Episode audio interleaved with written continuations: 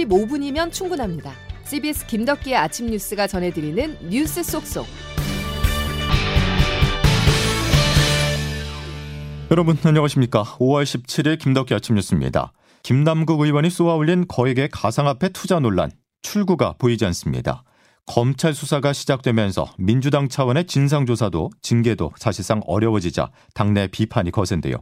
이재명 대표 리더십이 최측근인 김남국 의원으로 인해서 다시 한번 벼랑 끝까지 몰린 형국입니다. 첫 소식 조태인 기자입니다. 더불어민주당이 이제는 탈당해 무소속인 김남국 의원의 코인 거래 논란과 관련해 자체 진상조사를 이어가겠다고 밝혔지만 검찰이 강제 수사에 착수하면서 사실상 자체 조사가 중단된 상태입니다. 수사권이 없는 당내 자체 기구가 조사를 지속하는데 한계가 있다고 판단한 겁니다. 김 의원이 자료 제출을 하지 않은 상태에서 탈당한 데다 연 이틀 국회에 출근하지 않은 채 보좌진에게 자료 협조 관련 지시도 하지 않은 상황입니다. 진상조사팀에 속한 김한규 원내대변인입니다. 김남국 의원이 명확하게 입장을 밝히지 않았기 때문에 상황을 보고 진상조사팀의 조사 계속 여부를 결정하겠습니다. 당내에서는 이재명 대표를 비롯한 지도부 책임론을 확산하고 있습니다. 김 의원이 대표적인 친명계 의원으로 꼽히는 데다 의혹 초반 당의 미온적인 늑장 대응이 논란을 더욱 키웠다는 겁니다.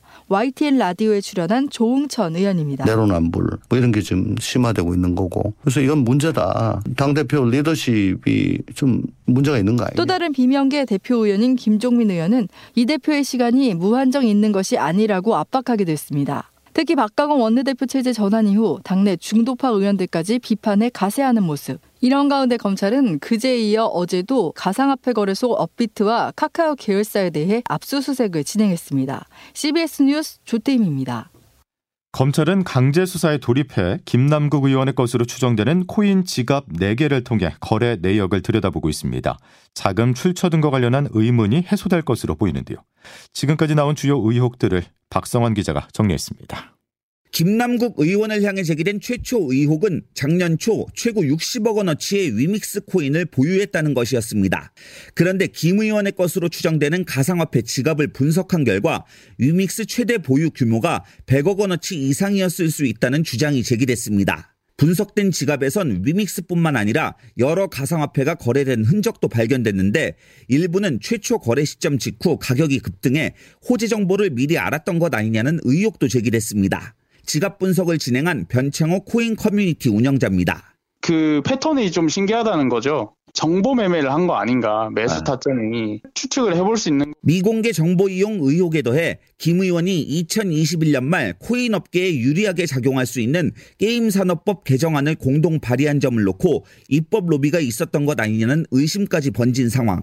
김 의원은 이 모든 의혹을 부인하며 코인 거래는 합법적으로 이루어졌다고 강조하고 있지만 김 의원 설명에도 초기 투자금 출처부터 현금화한 코인 투자 수익 규모까지 물음표는 쉽게 사그라지지 않고 있습니다. CBS 뉴스 박성환입니다. 김남국 의원이 소속된 국회 법사위에 한동훈 법무부 장관이 어제 출석했습니다. 이 자리에서 한 장관은 뼈 있는 말을 남겼는데요. 김남국 의원이 몰래 코인하다가 금융당국에 걸린 게 왜 제 작품이라고까지 하는지 저도 참 궁금합니다. 아무리 억지로 연관성을 찾아봐도 김남국 의원이 국회에서 저한테 질의할 때 코인하신 거 말고는 없는 것 같습니다. 김남국 의원이 제기한 검찰의 기획수사 주장에 대해서 강도 높게 비판한 것입니다. 김 의원은 어제 청원 휴가를 내고 국회 법사위에 나오지 않았습니다. 한편 여야는 공전하고 있는 윤리특위를 정상화하기로 합의하고 오늘 특위 구성을 마무리할 예정입니다. 여당이 김 의원에 대한 공동 징계안 발의를 요구하고 있어 향후 논의가 어떻게 이루어질지 주목됩니다.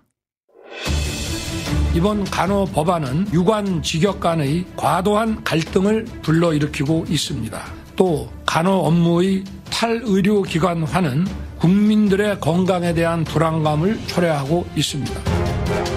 헌정 질서를 파기하고 주권자를 무시하는 약속 파기 정치 이런 건 있어서는 안 됩니다. 하지만 더불어민주당의 정략적 목적만을 위한 입법권의 남용은 어떤 경우에도 허락되지 않을 것입니다. 오히려 그 과정에서 초래된 국민적 갈등에 대한 책임을 두고두고 지게 될 것입니다. 공정하고 상식적이지 못한 불의한 정치인과 관료들을 2023년 단죄하고 파면하는 투쟁을 전개할 것을 선언하는 바이다. 거대 야당의 일방적 입법 강행대 대통령의 거부권 어느 쪽의 힘이 더 셀까요? 국무회의가 열리기 전 야당의 거듭된 경고에도 윤석열 대통령의 선택은 간호법 거부였습니다. 쟁점 법안의 반복된 단독 처리와 제의 요구하는 악순환이 반복되고 있습니다. 김중호 기자가 보도합니다. 대통령의 연이은 거부권 행사에 대한 정치권의 우려가 높아지고 있습니다. 야당 단독 상임위 통과에 이은 본회의 직회부, 여당 반대 속 본회의 통과와 대통령의 거부권 행사라는 패턴이 무한 반복될 조짐마저 보이고 있기 때문입니다. 앞서 지난달 윤석열 대통령이 거부권을 행사했던 양곡관리법이 정확하게 이런 과정을 거친 뒤 국회 제의됐지만 부결돼 폐기됐습니다. 사회적 갈등과 불안감이 직역간 충분한 협의와 국회의 충분한 수기 과정에서 해소되지 이번에 부결된 간호법도 똑같은 길을 걸을 것이라는 전망이 나옵니다. 소모전이 반복되는 이유는 국회에서 여야 대화와 합의가 사라졌기 때문입니다. 절대 다수 의석을 가진 야당과 대통령 거부권에만 기대는 여당 사이에는 힘겨루기만 존재할 뿐 대화와 타협은 사라진 지 오래입니다. 지리한 대치가 호전될 기미도 보이지 않습니다. 윤 대통령은 취임 뒤 1년이 넘도록 민주당의 이재명 대표나 원내대표 그 누구도 만나지 않았습니다. 문제는 대화 단절의 폐해가 모두 국민에게 돌아간다는 점입니다. 입법 절차가 사실상 마비되면서 이해 집단 간의 갈등이 악화되고 사회 혼란이 극심해질 수밖에 없습니다. 여야가 한 발씩 물러서 공전의 정치로 돌아가야 한다는 지적이 나오는 이유입니다. CBS 뉴스 김중호입니다. 간호사 단체는 아직 구체적인 단체 행동에 대해 언급하지 않았습니다. 오늘 오전에 구체적인 계획을 밝힐 예정인데요. 간호계가 역사상 처음으로 파업과 같은 집단 행동에 나설지 관심이 쏠리는 가운데 정치적 책임을 묻겠다는 점만큼은 분명했습니다. 조혜령 기자입니다. 윤석열 대통령이 간호법에 거부권을 행사하자 간호사 단체는 예상했다면서도 실망감을 감추지 못했습니다. 대한간호협회는 내년 총선에서 정부와 여당의 책임을 묻겠다며 단체 행동을 예고했습니다. 간협 김영경 회장입니다. 간호법을 제정하겠다는 약속은 증거와 기록이 차고 넘치는데도 대통령은 언제 그랬냐는 듯이 간호법 제정 약속과 공약을 간호협회 내부에서는 파업에 나서야 한다는 강경한 목소리도 나오고 있는 것으로 알려졌습니다. 반면 간호법에 반대해온 의료단체들은 대통령의 거부권을 환영한다며 오늘로 예정된 총파업을 하지 않기로 했습니다. 간호사들이 단체 행동을 예고하면서 정부는 현장 간호사들을 잇따라 만나 처우 개선을 약속하는 등 달래기에 나섰습니다. 한편 간호협회는 오늘 오전 기자회견을 열고 향후 대응 방향을 발표합니다. CBS 뉴스 조혜령입니다. 여기서 짚고 가야 할 부분이 하나 있습니다. 바로 간호법 제정으로 야당과 간호단체 주장처럼 윤석열 대통령의 공약이었었나 하는 부분입니다. 박지환 기자가 사실관계를 따져봤습니다. 먼저 대선 당시 윤석열 후보 측의 공약집을 살펴보면 간호법 제정 관련 내용은 없습니다. 대통령직 인수위원회가 지난해 5월 발표한 윤석열 정부 110대 국정과제에도 간호법 제정과 관련한 내용은 찾아볼 수 없습니다. 하지만 공약을 정부와 정당, 입후보자 등이 국민에게 실행할 것을 약속한 것이라는 사전적 의미로 해석하면 상황은 조금 달라집니다. 윤 대통령은 후보 시절인 지난해 1월 간호사들과의 간담회에서 간호법 제정 관련 언급을 내놨습니다. 간호사 업무 환경 개선을 위해 정부뿐만이 아니고 국회가 제 역할을 해주도록 저도 우리 원내 지도부와 의원님들께 간곡한 부탁을 드릴 생각입니다. 간호협회의 수건이 잘 이루어질 수 있도록 최선을 다하겠다고도 언급했는데 여기서 간호협회 수건 사업은 바로 간호법 제정이었습니다. 이를 종합하면 윤 대통령이 대선 당시 간호법 제정을 추진하겠다는 명시적 발언을 하지는 않았지만 간호법이 만들어질 수 있도록 노력하겠다는 약속은 한 것으로 볼 수 있습니다. CBS 뉴스 박지원입니다. 전기, 가스 요금이 인상되면서 유통업계에서는 전기료 폭탄에 대한 걱정이 커지고 있습니다. 냉장고에 문을 달거나 불필요한 조명은 알아서 꺼지는 시스템을 구축하는 등 절약 전쟁이 한창입니다. 황영찬 기자가 취재했습니다.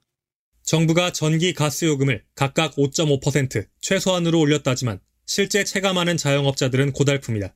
전국 카페 사장 연합회 고장수 회장입니다. 지금 이렇게 무더운 날씨에도 에어컨을 틀어야 되는지 말아야 되는지 공공요금이 올라갈수록 이제 저희도 이제 매장의 음료 가격을 올려야 되나 지금 이런 고민을 상당히 많이 하고 있는 상황입니다.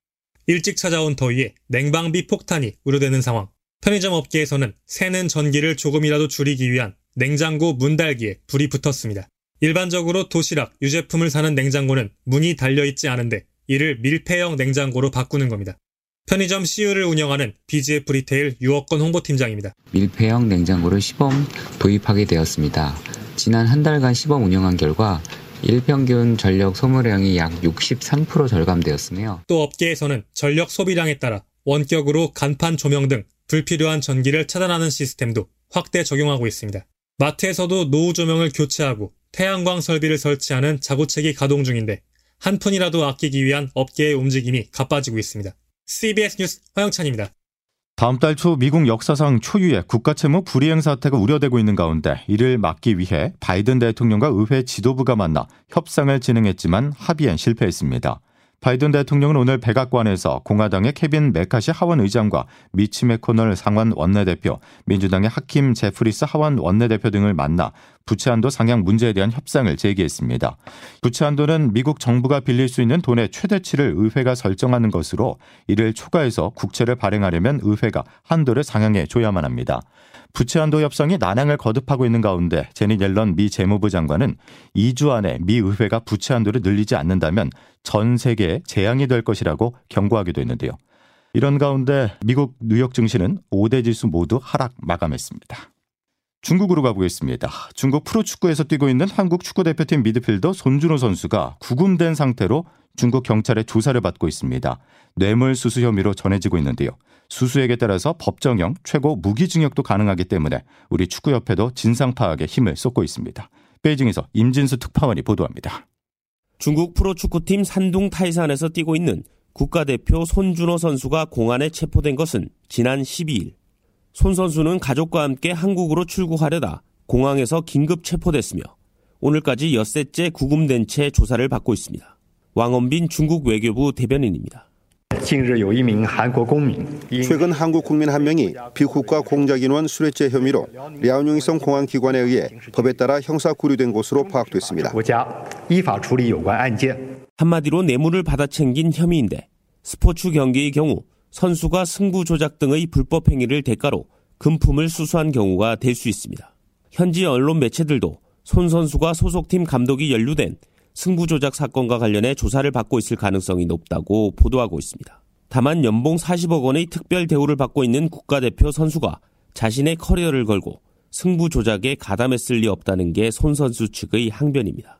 현재로서는 중국 법 체계상 손 선수의 석방 시기는 기약할 수 없는 상황입니다. 중국은 사법 당국의 필요에 따라 최장 37일까지 강제 구금 조사가 가능합니다. 베이징에서 CBS 뉴스 임진수입니다. 김덕기 아침 뉴스 여러분 함께하고 계십니다. 어제 강원 강릉의 낮 최고 기온이 35도까지 치솟으면서 5월 기온으로서는 관측 일의 최고를 기록했습니다. 기상청은 5월 중순 열대야도 가능하다라는 입장을 밝혔는데요. 기상청 연결해 보겠습니다. 이수경 기상 리포터. 네, 기상청입니다. 예, 어제 열기가 아직 식지 않았죠? 네, 어제 곳곳으로 한여름 날씨를 보이면서 강릉은 35도 안팎, 서울은 31도 선까지 올랐는데요. 간밤에 일부 동해안의 경우 열기가 식지 않아서 밤에도 열대야 기준인 25도 가까운 기온을 보였습니다. 오늘 아침 기온은 어제보다 약간 높아서 전국이 12도에서 23도의 분포를 나타내고 있고 서울은 20도 안팎인데요. 낮에는 남부 내륙과 동해안의 경우 30도를 웃돌면서 덥겠습니다. 다만 습도가 낮아서 폭염특보가 내려지진 않겠는데요. 오늘 서울은 28도 예상되고 대전과 전주, 광주 31도, 대구 32도, 강릉은 오늘도 34도까지 오르겠습니다. 서울과 경기 지역은 어제보다 기온이 조금 낮겠지만 오늘도 전국 전국적으로 때이른 여름 더위가 이어지겠는데요. 내륙을 중심으로 낮과 밤의 기온차가 10도 안팎으로 크겠습니다. 오늘은 막다가 흐려지겠고 내일은 오늘보다 낮 기온이 5도 이상 떨어지겠습니다. 날씨였습니다. 수요일 김덕기 아침 뉴스는 여기까지입니다. 내일 다시 뵙죠. 고맙습니다.